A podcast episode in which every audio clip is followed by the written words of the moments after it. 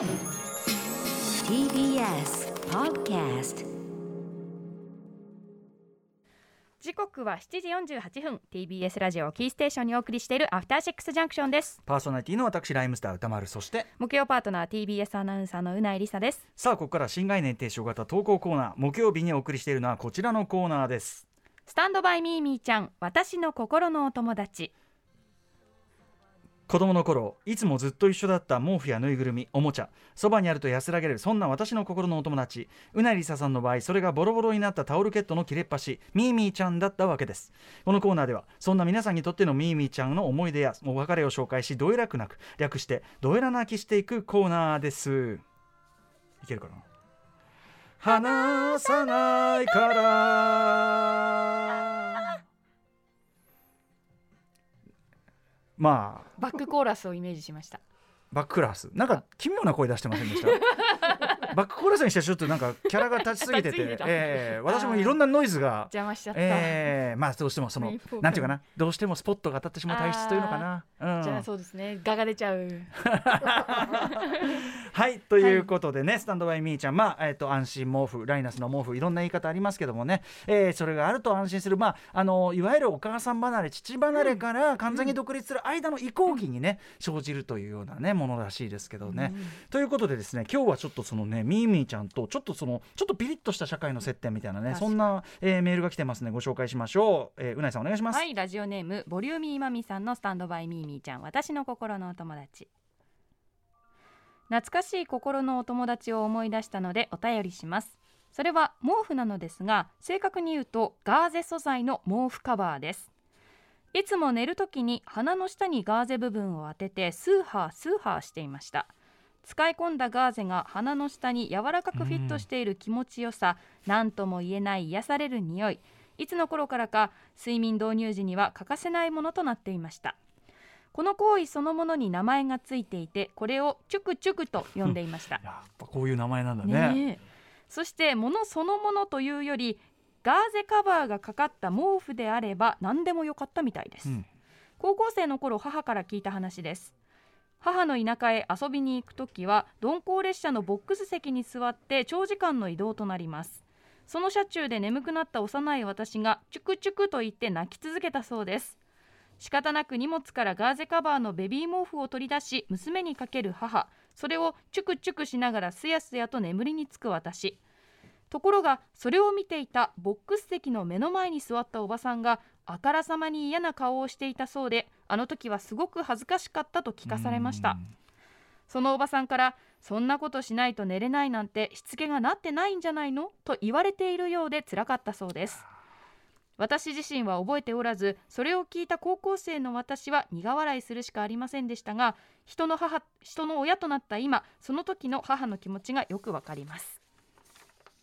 赤ちゃん用とはいえ毛布を持ち歩く大変さ人からの痛い視線そして無理やりチュクチュクをやめさせなかった母の優しさ。お母さんごめんねありがとうという気持ちでいっぱいです、チュクチュクは大人になるにつれ回数こそ減りましたが二十歳を過ぎてもしていたと思いますでもいつの間にかチュクチュクしなくても安心して眠りにつけるようになっていました。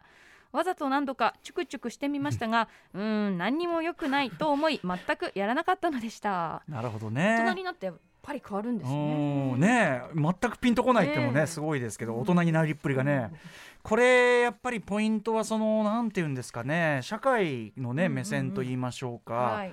ただまあおばさんがねあの本当にどう思ってたかはちょっと分かんないですけどね、はい。そのそんなことしないと寝れないなんてしつけがなんうんうん。これ言ったわけじゃないから、こんなこと直接言われたらね,、なんとなく目線でそういう風に感じてしまったまあ引け目を感じてた、はい。まあ一つねそのベビー毛布もじうんうん。もちろん確かに大変だし、ううんそういうこうお母さん側の気持ちがそう感じたのかもしれないけどまあ、はい。そういうふうにもしねでも本当になんていうの？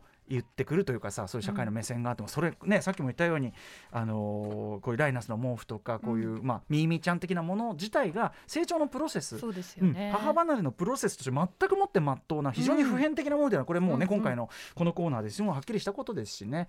それをねそれがなどういう形であれしかもそれですやすや眠ったのがいいじゃないかって話で。はい。あの誰にも文句言わせる筋合いはないしね。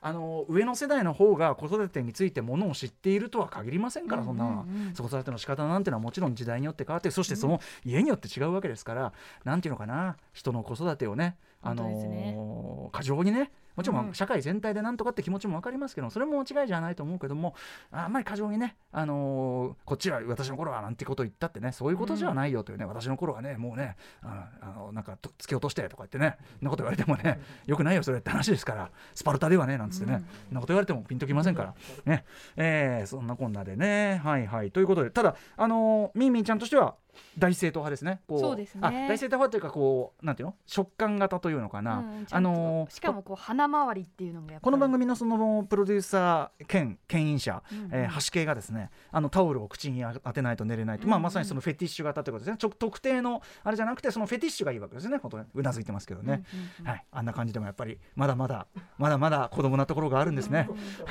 まだまだ橋系にも子供なところがあるんですね。えまだ現役ですか？現役ですよ。そうですよねえーあれしかもなんだっけ？しかもなんかタオルケットを口に口に置くんですよね。そういうことですよ。うん。美奈穂はどう思っているのか、ね、そんなこともよ妻ですからね。よ余計なお世話でございます。実際に息子さんはどうですか？ミーミーちゃんいますか？息息子は全然。あ息子さんは全然息子さんは別のフェティシズムはないんですか？はい。あの別に橋本家のプライバシーをこれ以上ね 掘り下げるのはいかがなものかというありますからね。はい。ということでまああのーなんていうのお母さんの気持ちが分かったというのはね、素敵じゃないでしょうか。ボリューミーマミさんありがとうございます。はい。はいこんな感じで。というわけでスタンドバイミーミーちゃん私の心のお友達では皆様からのメールをお待ちしています。宛先は歌丸アットマーク tbs.co.jp 歌丸アットマーク tbs.co.jp まで。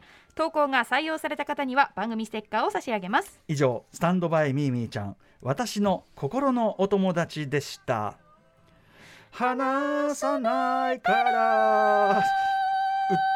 ハモりづらい。After 66 Junction.